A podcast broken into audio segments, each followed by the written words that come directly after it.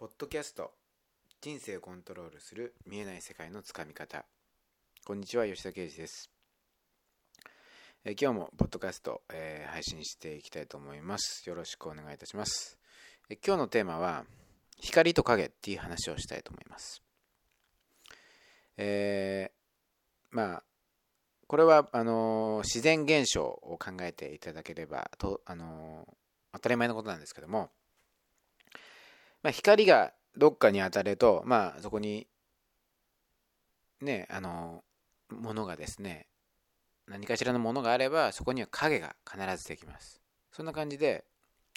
実はあの、成功法則、えー、夢の実現、目標実現というのにもですね、まあ、そういうそのキラキラとしたあ光り輝くというイメージの、まあ、夢という光ですね。この光に対して、もう自然現象と同様に、えー、影というものが出来上がります。で、光と影っていうのはま共存していて、えー、まあ、影の部分をしっかりと自分自身で、まあ、コントロールするというかマネジメントしていかないと光だけを、えー、存在させることはできないわけです。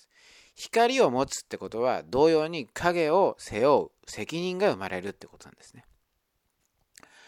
だから、えー、目標実現夢実現を達成していくための、えー、非常に大事なポイントっていうのは光だけに目を向けるのではなくそれに対してできる影これに対しての責任を負う覚悟を持つってことですね。で、逆に考えると、その影の部分の責任を負えるのであれば、光は、えー、もう自動的に必然的に、えー、現れてくる。まあ、物事が、えー、うまい具合に動き出していく。まあ、そんな感じのあの話を今回はしたいと思います。でもちょっと具体的な例でえー、1個ですね、光と影っていうことを考えてみたいと思うんですけども、まあ、例えばあなたがどっかあ旅行に行きたいとしますね。で、旅行に行くためにはどうする、どうする必要があるかっていうと、まずはまあ日程の確保ですよね。えー、いついつま、いついつに、まあ、行くと決めて、まあ、期間っていうのもある程度決めるでしょう。で、まあ、えー、まあ、場所にもよるよりますが、あまあ日本国内、または海外という形で、まあ、それなりの費用もかかるでしょう。移動、移動手段、そして宿泊費。で、そこの観光地というか、目的地行った時の、こう、いろいろな遊ぶ費用だったり、食費だったりっていうのがかかると思います。で、つまり、え日程を決めるっていうのと、金銭的な問題がここで発生するわけですよね。で、もしかしたら、その日程を決めるにあたりですね、えー、まあ、普通に例えば会社で働いているんであれば、あ例えば忙しい中、休みをもらわないといけないかもしれない。で、それはちょっと言いにくいっていうことがあるかもしれない。で、または、その、金銭面において、えー、今あんまりお金がないんであれば、あもしかしたらその辺、普段のですね、生活の部分を削っていかなければいけないという、あの、しんどさも発生してくるかもしれません。またはですね、まあ日本国内なら、まあそんなにそういうことはないかもしれないんですが、例えば初めてですね、海外行くっていうことであれば、あ初めての国っていうことであれば、まあ、そこでですね、どういったあ文化があるというか、その日本との違いがあるのかっていう不安があるかもしれない。または初めてということで、初めて、もし初めてであれば、その、危険な目に遭わないだろうかとか、えー、なんつうんだな、例えばパス、パスポートなくさないだろうかっていう、そういったようなあの不安とか、あな気持ちっていうのが、まあ、こう、湧き出てくるわけですよね。で、まあ、そういった部分を一つ一つ、だから、その、旅行に行くっていう楽しい部分、楽しい光の部分っていうものに対しては、そうやっていろいろなですね、まあ、たかが旅行ですけども、今言った日程の確保だったり、金銭面だったり、メンタル面っていう形で、まあ、いろいろな部分でですね、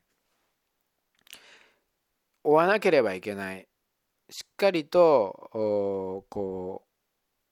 う、ケアしていかなければいけないっていう、影の部分があるわけですよね。で、その部分を、その部分の責任を自分で負うと。そしてその覚悟を決める。まあ別にその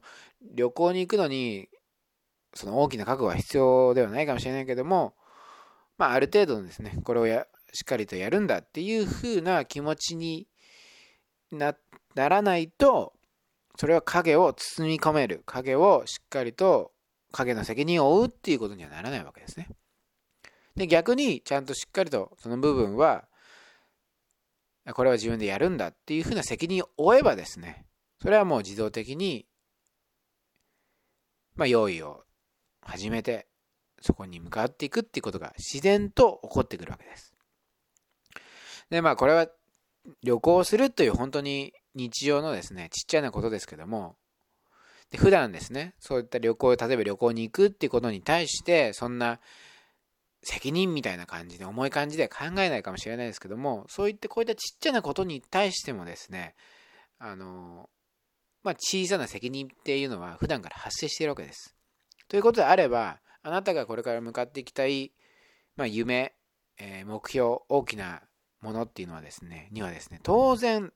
大きな責任っていうのが生まれてくるはずです。マネジメント、しっかりとケアしていかなければいけない、その部分が発生してくるわけですね。で、今の旅行の例でも言った通り、その部分を、影の部分をしっかりと目を向けて責任を負うことにより、光も自然と出てくる。だから、もしあなたが、あですね、自分の夢実現に対して、これを絶対達成したいんだという思いがあるのであれば、何を例えばね、あの、何をしていくかっていうことも当然考えなければいけないんだけども、それに、その夢に対してできる影というか、え基本的には、ま金銭面だったり、時間的、そして精神面、この3つがですね、影として発生してくる場合が多いので、この部分は何なのかっていうのをちょっと考えてみるといいと思います。で、まあ、あの、日常生活でもですね、えー、まあ、今言った、あの、まあ、旅行の例ではないけども、こういった小さな例でいいので、ま、何か自分がやりたいっていう、この光に対してできる影は何なんだろうっていうのをまず考えてみると。で、それをしっかりと受け入れてみると。で、その受け入れた瞬間、自分の行動はどうなったかっていうのをちょっと確認してみたい、見てほしいんですよね。この受け入れた瞬間、自動的に物事が進んでいく。流れるようにして進んでいくってことを体験していただいていただきたいんです。つまり、何が言いたいかっていうと結論として、光、夢という光を手にしたいのであれば、影の部分をしっかりとケアしていくこと。影の部分をしっかりとケアすることによって、えー、夢っていうのはどんどんどんどん自動的に流れていくんですよっていうふうなことが言えるっていうことです。